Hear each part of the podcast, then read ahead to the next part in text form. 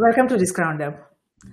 As cyberspace creates new ways for interaction and integrates to aquaspace, geospace, and space, it is creating complex challenges for the old concepts of sovereignty, stability, and security.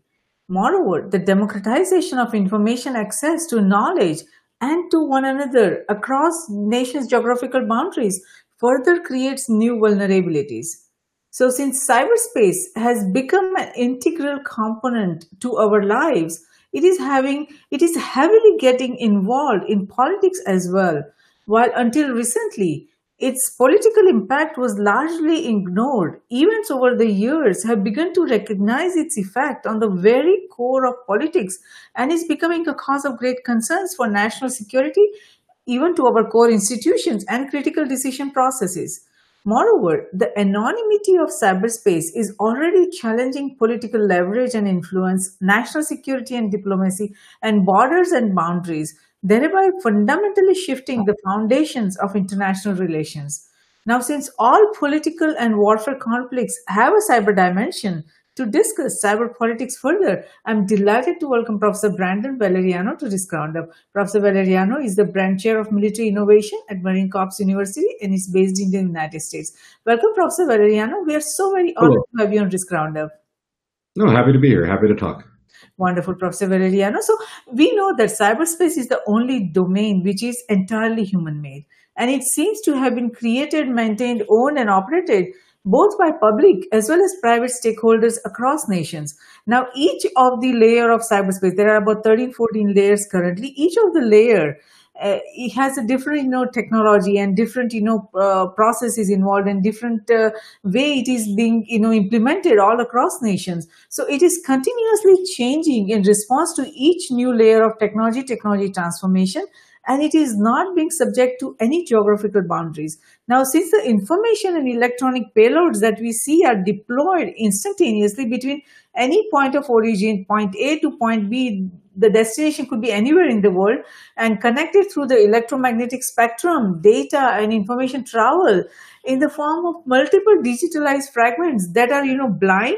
We have no control. There are no security controls. We cannot see what's coming our way. And it's undeniable routings, uh, unpredictable routings that we see that goes through, you know, between point A to point B. It's, uh, you know, it creates so many vulnerability points. So at so many vulnerability points are there and there are so many points where politics can get involved so how do you see these you know many different points at which politics can get involved because you know it goes the whole cyberspace layers go through so many different nations and the way communication is happening not just about communicating emails but you know about how everything is being done. It involves so many different countries you know and the, so many different layers of the uh, cyberspace. So how where is you know how many places do you see politics getting involved here Well, this is the problem. It's everywhere. In a traditional concept of security, you have this idea of, say,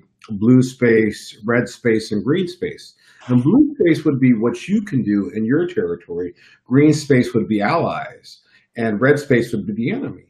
But in cyberspace, everything is an attack layer. Everything's a potential vulnerability point. And you can't really be concerned with just operating in adversary networks. You actually even have to operate in your own domestic networks to protect yourself because the adversary may be there and they may be in the public space or the private space. So really controlling where things are, who's in control, that's a real tough question. We get into a lot of federal questions in America you know, the whole federalism issue, states, uh, domestic, local governance, and then you have private and, um, you know, various companies have different de- demands and desires. So it's an immensely complicated space. And that's why traditional theories and traditional ways of thinking about security don't really make a lot of sense anymore, given the dispersed networks and the different variations of sovereignty that are going on now in cyberspace. You're absolutely right. The whole fundamental concept of security the definition and the nature of security has evolved itself because of the cyberspace. And as you said, that you know all these different zones you you know uh, just talked about you know uh, ourselves, you know our allies and you know our enemies. But like you said, you know it's very difficult to know who the enemy is in cyberspace, mm-hmm. right? I mean, it is important. It's not that only uh, enemy countries are enemies. Even within our own country, we will have you know enemies. Like you said, you know we will have adversaries. You know, uh, hiding in uh, the cyberspace has given anonymity to everyone. So it is impossible to know who the enemy is at the moment. And uh, we cannot moreover you know the communication that is happening between you know point a to point b it happens in a such a way that you know the headers can be manipulated. So all the cyber attacks that are coming our way while we would like to know, you know, who is, uh, you know, attacking us, it is really difficult to know who the mm-hmm. attackers are because, you know, anybody can manipulate the headers, you know, of the any communication that is happening. And mm-hmm. unless all the, you know, weapons like cyber weapons when it enters our country we have no way of knowing that cyber weapons are you know in our country then you know in our city or you know into our internet service providers to our computers. Until then, we do not know that the uh, weapons are coming our way. And that's the way, you know, we have designed and, you know, developed the cyberspace. So it is impossible to know who the enemies are, how to know who the enemies are. Well, this is the thing. I, don't really think there's an attribution problem. And I think we can know who the enemy is because the enemy hasn't really changed. The enemy is still the same. We still have traditional rivalries, traditional diplomatic politics. What has changed, though, is responsibility and how you determine responsibility, especially in a legal standpoint. Or even say from the Russian standpoint that, you know, the Russians attacked the 2016 American election. But did Putin order it? Is it a direct line of control, or is it not? Maybe someone over here did something, ordered something to happen, and the top didn't find out till later. That's tough to know in cyberspace, given the nature of conflict. And also, you have criminal enterprises, and criminals will do things for their own motives. But also, if you're a criminal in, say, maybe China or Russia or even America, you can be co opted quite easily by the state. So it's not exactly clear who is doing what given the diffuse nature of control in cyberspace. So for me, it's really a responsibility question, not so much an attribution question. Yeah, um, responsibility, you are right about that. I mean, this, this is a big responsibility question and accountability that we mm-hmm. don't see in cyberspace, but yeah. at the same time, the democratization of innovation has mm-hmm. fundamentally changed everything because those were the days that any disruptive innovation we will be able to follow the money and we will know who is building what. If there somebody is trying to build weapons of mass destruction we would be able to know because we'll be able to track the flow of the money and we will know who is developing what. But now even with someone who has just you know thousand dollars they can buy a computer and you know anybody has a capability because the democratization of innovation Mm-hmm. The innovation could be both, you know, destructive as well as constructive. So th- we could have, you know, millions of, you know, destructive innovations that could be coming our way, or you know, the millions of, you know, people who would be trying to develop weapons that could, you know, harm anyone. It's not just about United States, but anybody. So the mm-hmm enemy number of enemies number of people who could be developing you know weapons that could uh, impact uh, not only cyberspace but also geospace aquaspace space mm-hmm. has increased enormously so how do we know who is you know the enemy here well, to me, I think something you hit on there is really important, and this is what my my real worry is now. It is um, in the future, especially in terms of space, we're going to have a lot of private citizens there and I'm not so much concerned about, say, an American uh, satellite or a Chinese satellite getting hacked. What really is the problem is all these private actors in the space. And they aren't necessarily concerned with security the way a state may be. So their networks and their satellites can be compromised. So to me, it's more, there's more opportunity for conflict. There's more opportunity for people to get involved. But there still is a traditional monopoly of violence by the state because it's tough to do these major actions like the Stuxnet attack, you know, likely probably required, you know, I'm not positive, but probably required US and Israeli collaboration, plus probably a defector in Iran at the same time. So a lot of things had to go right for these operations to work. And you need a large bureaucracy for everything to kind of come together sometimes. But you can also have devastating attacks uh, and effects through just simple operations, just like um, you know something that happened to the city of Baltimore recently, where they were ransomware. So that is a problem, and the challenge is how do we control this space? How do we maintain um, security in a space where there are so many different methods and places to attack. And this was confronted in America recently when they attacked the Sony Pictures Network over um, the movie The Interview. You know, and as Americans, we never really considered entertainment as a security threat in some ways, but it is now. It is, it is. You are absolutely right that cyberspace has fundamentally changed the whole, you know, warfare battleground. Like, and you don't know who is going to be attacked. It could be individuals or any entity across nations, its government, industries, organizations, and academia. And as I, you know, as we you just mentioned, you know, that uh, the cyberspace the space reality, the vulnerabilities emerging from space are a cause of great concern because cyberspace is now uh, connected to aquaspace, geospace, and space. And especially when we see the space initiatives, a lot of you know people are getting involved in space initiatives. A lot of nanosatellites are you know uh, going in space, you know, from private you know uh, individuals, and a lot of that is for R and D uh, purposes. But at the same time, we are also on the cusp of you know having uh, asteroid mining, you know, space mining, you know, moon, mm-hmm. establishing moon colonies, and uh, it is not going to. It is not happening only by you know the government entities. A lot of private uh, corporations are involved, and the warfare that we have not been able to control in cyberspace, it is definitely going to reach you know space. And you know then you know uh, as you see now the digital order is moving toward digital disorder.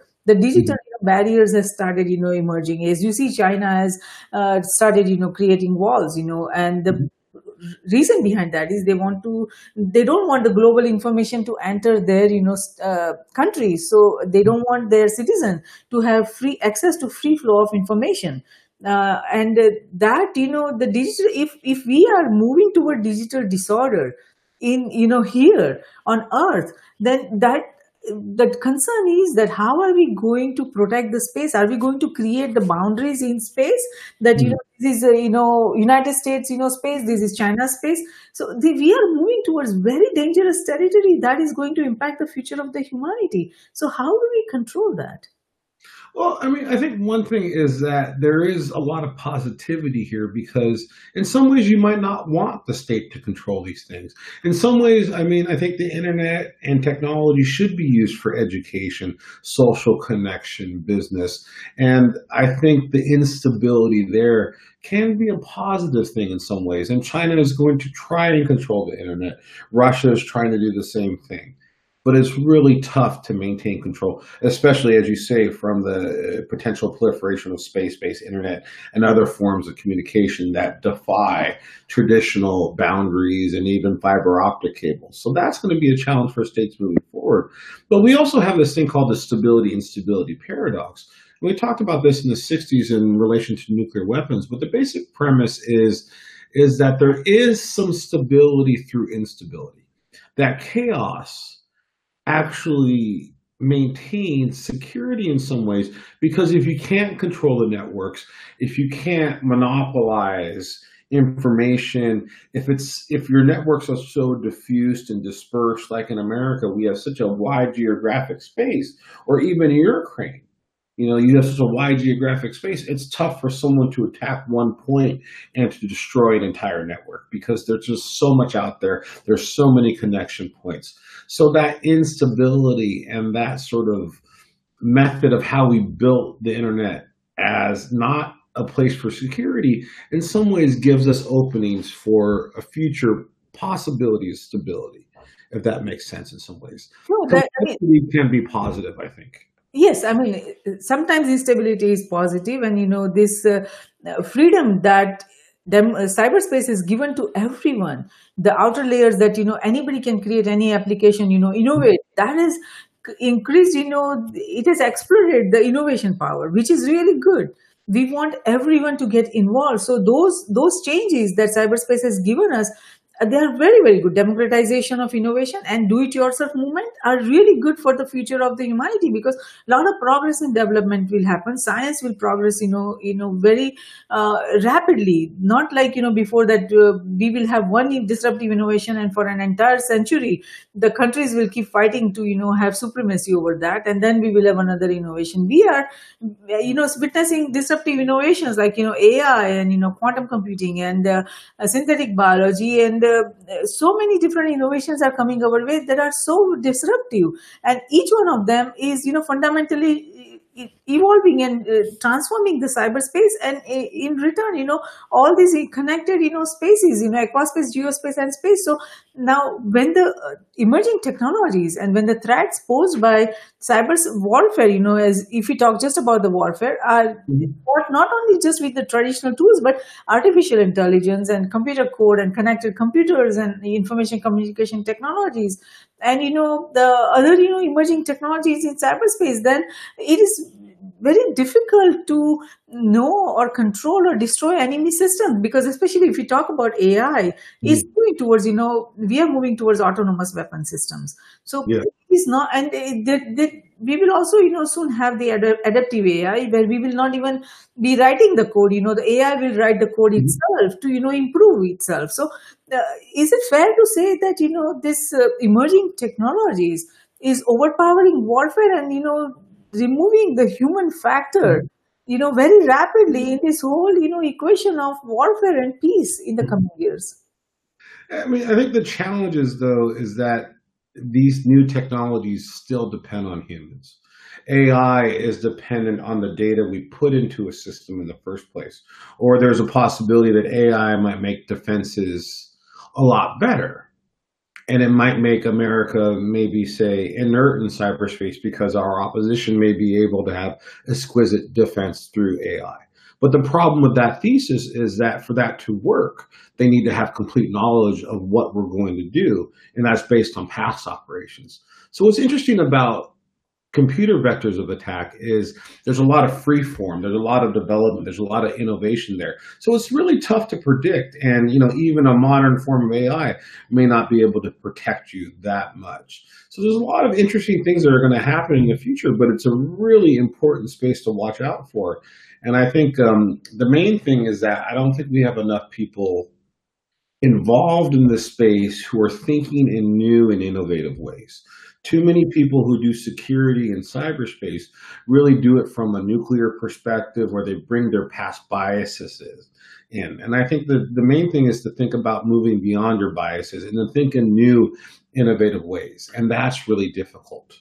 Yes, you are absolutely right that we do need a new, you know, mode of thinking because the traditional uh, way of, you know, security or controls or warfare is not going to work because the recent changes brought by these technological drivers of warfare and the enemies that we face today as a nation not just united states but each nation you know that they enemies that they face they have erased the boundaries between what is traditionally regarded as war and it has blurred the boundaries between nations. Its government industries organizations and academia and even individuals military and civilian foreign and domestic nation and international and cyberspace aquaspace geospace and space so all the boundaries are blurred you know right now so eh, the question is you know like you said that you know we are still focused, you know, on the traditional way of doing things. So how how do you think nations should be reacting to these blurring boundaries?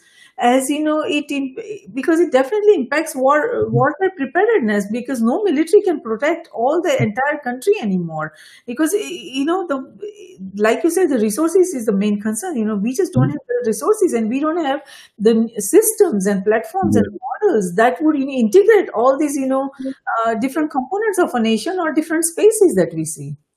Yeah, and this is a real big challenge for states and militaries because a lot of militaries operate under authority and alliance of control and deference and things like that. But a hacker, a person who's really good in this area, they grew up as someone who broke things, someone who doesn't like authority. So harnessing that power in an authoritarian military type of structure is very difficult. So in the future, we need to think a bit differently about who we recruit, who is valuable for national security? How do we include them? Can we include, say, wounded warriors now who can't do physical kind of push-ups and you know do the running requirements? These are things we need to start to think of, and it's really tough for a military to break that bias. So my friend Jackie Schneider wrote a really great piece of War on the Rocks that had the title "Blue Hair" in it. And it's basically this idea that the military needs to start to think about hiring people with blue hair. And you know, even in a lot of American militaries, even having facial hair is seen as a horrible, disgusting thing. And, you know, we really need to change who we are because who is going to be important in security is changing and evolving right before our, our eyes. Yes, yes, very true. Because I mean, think about it. The, the war is also happening on social media in the form of information mm-hmm. warfare, right? So, mm-hmm. uh, how, how do you, you know, how can military control something like that? Because there's so much misinformation, disinformation. You will see fake news. You will see fake, you know, audio, fake video. You know, yeah it's going viral on the internet we and we just don't know what is you know uh, genuine and what is fake so the hmm. nature of warfare has changed profoundly and it is now possible to achieve the wartime policy objectives you know without even resorting to any kind of violence so the conflict that you know militaries are facing now you know is uh, totally understandable because it's not easy to give up on all those old you know methods and modes of uh, warfare and just say let's focus on this because mm-hmm. you have to be prepared on both sides you know you have to be prepared that someone can still attack you you know uh, mm-hmm. with the traditional uh, weapons and you know you are in addition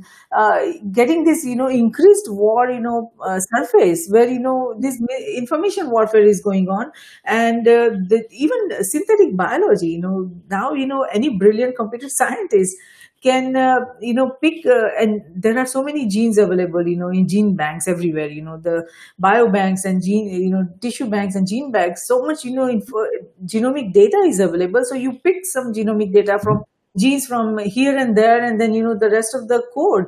A computer scientist can you know write it himself or herself and create an entirely new pathogen you know that could come our way uh, so that those are the kind of you know security risks we are facing and we no nation is prepared. It's not even about united states. No mm-hmm. nation could be prepared or is prepared at this point. So the all this when we see all these political and military conflicts uh, are now having a cyber dimension you know whose size and impact is very difficult to predict. How are you know nations decision makers politicians governance models in all militaries how are they mm-hmm. preparing for this well that's the problem they're not and you know a lot of people aren't even thinking about decision making and how normal processes of crisis escalation are not working in the same way anymore so we're not doing enough research on that. We're not doing enough research on the population and public opinion about how decision makers operate. And uh, the most interesting to me is about how people respond to fear in cyberspace, about how, you know, this idea of, say, digital connectivity has become an assumption of a right in, say, a first world nation, that they kind of depend on the internet to live, to communicate, to watch the media, and that if you violate that, what happens to the individual's mind? And is this some sort of sacred core violation? These are questions we haven't even really begun to answer in the right way yet and we're kind of afraid to answer them because we're not sure what the answer is going to be and what the solution is going to be and it's really going to be a challenge to how we operate going forward Yes, that is very true. These are all very, you know, difficult questions and we have to start discussing them because we do need to come up with, you know, effective solutions. Because, for example, if you see now, you know, we are not only talking about uh, saving all of our data, digital data in the cloud, we are talking about you know saving our data in a dna now the dna data yeah. storage is emerging and at the same time dna reading technologies are emerging. And uh, from what it seems that in the coming years in very near future we will uh, we are going towards miniaturization now. So mm-hmm. we are not even looking at you know all these uh, things that we can see. This you know we we are going towards molecular chips. We are going and in very near future we could even have molecular bombs. It will is not you know visible to our eye. So how are we going to protect ourselves? Because we just don't know the intelligence. We don't have the intelligence coming our way that who is working on you know molecular uh, technologies who is working on developing molecular bombs or molecular weapons. Yeah i mean there are no answers for this right now and these areas of research are critical to national security, and I'm not so sure we've become aware of that just enough right now. And that's going to be, take a fundamental change in society. And of course, as you know, changing society is not an easy thing unless something dramatic happens. And say America and the way we changed society after the 9/11 attacks demanded a immense response. But getting getting there without this tragedy is a problem. Yes. How do we evolve without being forced to do it? You know, this sort of it's a question of natural evolution versus say punctuated equilibrium of evolution. And is there an event going to force us to move in a certain way, or are we naturally going to evolve in a certain situation? And right now, we're evolving not the most efficient manner, and that's a challenge. It's a challenge for government. It's a challenge for education. It's a challenge for everyone. Yes, very true. It is a challenge. And I mean, as far as when you talk about events, I mean, we hear all these events from across nations and especially in our embassies that, you know, all of a sudden some weird kind of uh, uh, symptoms were observed, you know, uh, and uh, we nobody knows you know what happened to all those diplomats you know and why they experienced those kind of migraines or some kind of you know neurological you know impact and uh, that would make us think that all these emerging technologies mind control technologies are also emerging mm-hmm. and we have no way of knowing you know what kind how who who can develop who has developed those technologies or what technologies are developed that would influence our brain waves. And you know it would fundamentally change our thought process or it would control us or our actions. So those are also there's a lot of fear. If you look at the you know, internet you do search there is so much fear about mind control technologies. Mm-hmm. and that would bring us a question are they actually you know have we reached a stage where these technologies truly exist? And if they exist then do how do we control that? And nobody has any answer to that, that do do these technologies exist to control you know mind uh, I don't know. I don't really go into that uh, that area, and um, I don't even watch entertainment in that space because I uh, it, it, reminds me too much of work. So I kind of try to stay out of that. These are very scary. my own mind.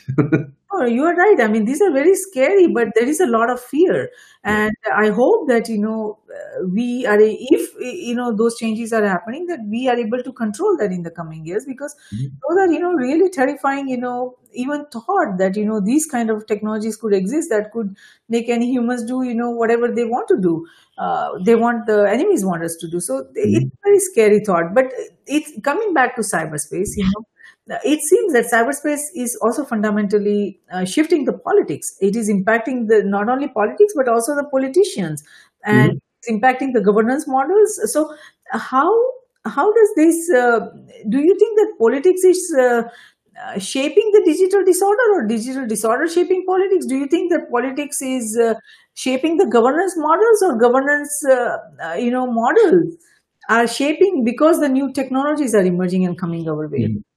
Well, I think new technologies are going to shape politics.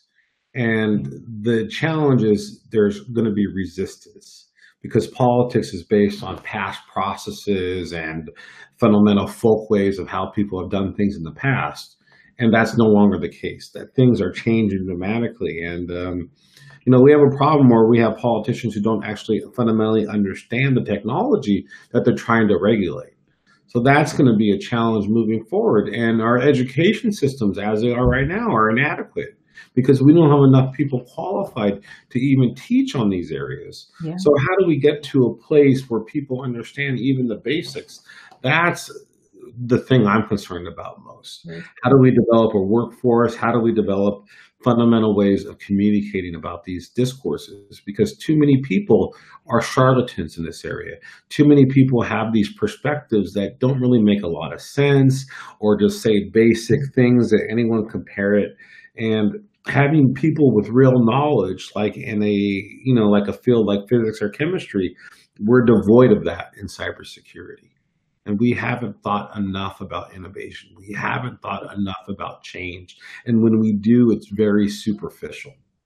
Yes, very true. It, uh, those are serious concerns because our all our systems needs to be prepared for the rapid changes that are coming our way. And I mean, if you look, uh, education systems historically has been very slow. You know, especially if you look at the institutions that they you know how the curriculum changes. You know it takes a significant amount of time because there is a process that they follow. But uh, thankfully you know we are seeing a lot of online you know uh, institutions or sites coming emerging that are you know taking uh, filling those gaps like khan academy and you know other you know in websites that are emerging or portals or platforms that are you know doing a lot of work in uh, uh, creating the education or providing education that is necessary. And for example you know as far as uh, awareness about security risk you know we are also doing a lot of work in that area. We are creating education awareness initiatives and providing free education to everyone you know through our risk roundup discussions and our risk publishing. So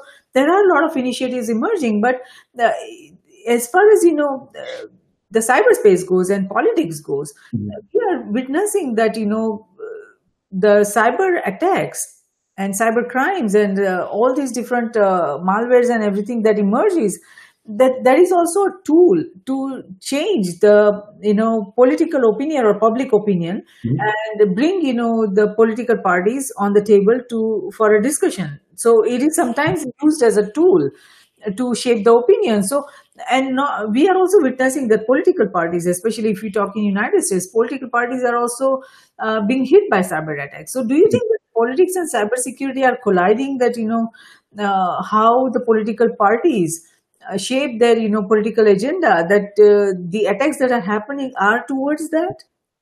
Yeah and that's been a fundamental challenge. And it's interesting though because we don't really know enough about how you change someone's mind we're not very good at understanding the impact of even say advertising um, and i think what we're finding more and more and there was a recent um, PNAS paper about the 2016 attacks by Russia on America. And what they basically were finding is the people who were interacting with the Russia Twitter bots were people who were already receptive to the message. So I think it's really kind of reinforcing the message that people want to hear. But as in terms of changing people's minds, that's not so easy. I mean, I'll get a message on my phone, and if I like Baby Yoda, maybe I'll buy a Baby Yoda thing and that's because I want to. I, I'm looking for that. But unless you're looking, unless you're open to a message, you're not going to receive it very well. So I think we need a lot more studies about the brain and manipulation and disinformation. And um, a lot of people just assume an effect. And for me, the question is what type of effect? How does it work? Who's receptive to it? And I think that's the challenge that we have to research more. Yes, absolutely. There is a need for a lot of you know research in all these areas, and especially if you see, uh, we were hoping that these information communication technologies would bridge the divide, and you know it would unite everyone, and not only within a nation, but across nations, and you know the human species, you know humanity will come together to solve the bigger problems facing the humanity, the future of the humanity. Mm-hmm. But instead, what we are seeing is that it's creating a bigger divide. If you look at, you know, even in United States, the political uh, ideology that mm-hmm. it, the divide between both sides is becoming more and more intense. So you are right that you know we were hoping that technology will help us you know bridge the divide uh, but instead you know it looks like you know it's creating further divide and you know it is giving bigger platform for uh, you know people to create that divide you know by spreading misinformation disinformation so we will have to study and figure out how to you know bridge the divide so we mm-hmm. can uh, all you know come together unite as a nation to solve the problems facing our nation and if we mm-hmm. talk about you know our collective civilization human civilization then we all nations need to come together to solve the problems facing the future of the humanity so that we can be prepared for what is coming our way you know no matter what happens in the coming years or you know decades or centuries so we are prepared and we solve all the problems but having said that what would you uh, where do you think we need to focus from your you know uh, mm-hmm. assessment I think it's some of the things I mentioned before. We need to focus on how we change people's minds, the effectiveness of these types of operations, how we can communicate to the human, you know, to the basic human level about the need to have personal security, to be responsible for your own um, choices. Because the challenge is with cybersecurity, everyone becomes a vulnerable point within the state. And anyone can bring down and, any basic person can bring down an entire corporation, an entire state. They can be the fundamental vulnerable point. And I think we haven't woken up to that issue enough. We haven't woken up to how we are each responsible for security of our community, our state, everything now. And all these things are attack surfaces. And we want to minimize these attack surfaces and think more about security, but it's tough when everything is insecure. Yes, very true. Everything is insecure, and everyone is responsible for uh, you know not only their security, their you know computer security or their network security, but also you know collective security because everything is integrated, and that is where the challenge is now. That you know because the even the very seasoned you know security professionals they are also not able to control the security vulnerabilities coming their way or security attacks uh, cyber attacks coming their way. So for a common man common you know all the citizens across you know the nations who has no understanding about you know c- computers and you know uh, getting the antiviruses or you know how what to do what not to do in cyberspace which emails to open which you know hyperlinks to click which to not click. All that thing is not you know they are not well informed. So yes there is a huge you know uh, attack surface you know increasing because of the uh, lack of education and awareness mm-hmm. about you know what to do in cyberspace. So that is a huge need for uh, definitely you know focusing on those initiatives so we can provide education and awareness. But having said that what would you like to say to our global viewers and listeners about your books and initiatives that you're working on? Um, I, I, think really what my research is really about is trying to push the boundaries of what security may mean and trying to push back against the common pathologies. And really, I think I just moved from fundamental question to fundamental question. So um, before I was concerned a bit about cyber strategy and how states were organized for coercion. Now we're focused on escalation because I think that's a big fear that cyber will be a pathway to warfare. And I think actually we're finding that cyber can be a pathway to warfare, but there's some positivity that there is some way, like say, I wrote a piece for the Washington Post about the Iranian and US conflict recently, and how after the Iranians shot down one of our drones, we responded with cyber attacks. And that actually decreased the tensions because it's something you can do, but it's not too inflammatory to the opposition if they take it in such a way. So there are things that we can think about that might lead to off ramps to conflict. Um, moving forward, though, I'm also thinking a lot about cyber repression and about how the state can use these weapons, not against other states, but against their own populations. And to me, that's a major fear. And especially living in DC, we have a lot of refugees here, a lot of foreign press that are attacked by their own state. And that's a common concern because a democracy depends on information. It depends on free civil societies to communicate. And I'm worried about the future of um, global democracy um, because I don't think the internet's a liberation technology as people suggested. I think it's a repressive technology. And we're seeing that in Hong Kong and other areas. And uh, that's where I think I want to push the research in the future to think more about that and how this can hopefully become a positive thing right now. But for now, it's become a very, very negative factor in all aspects of life. Yes, very true. And you are absolutely right that we do need to make sure that the cyberspace uh, and the global uh, free flow of information uh, remains, you know, democratized and free for everyone. And, you know, that no, we should uh, make sure that no nation is able to control or, you know, break that free flow of information because once they do that, then they start using the technology, cyberspace technologies and facial recognition technology and other technologies to control their population, that would be, you know, very dangerous path that nations would be moving towards, uh, especially, you know, for authoritarian nations.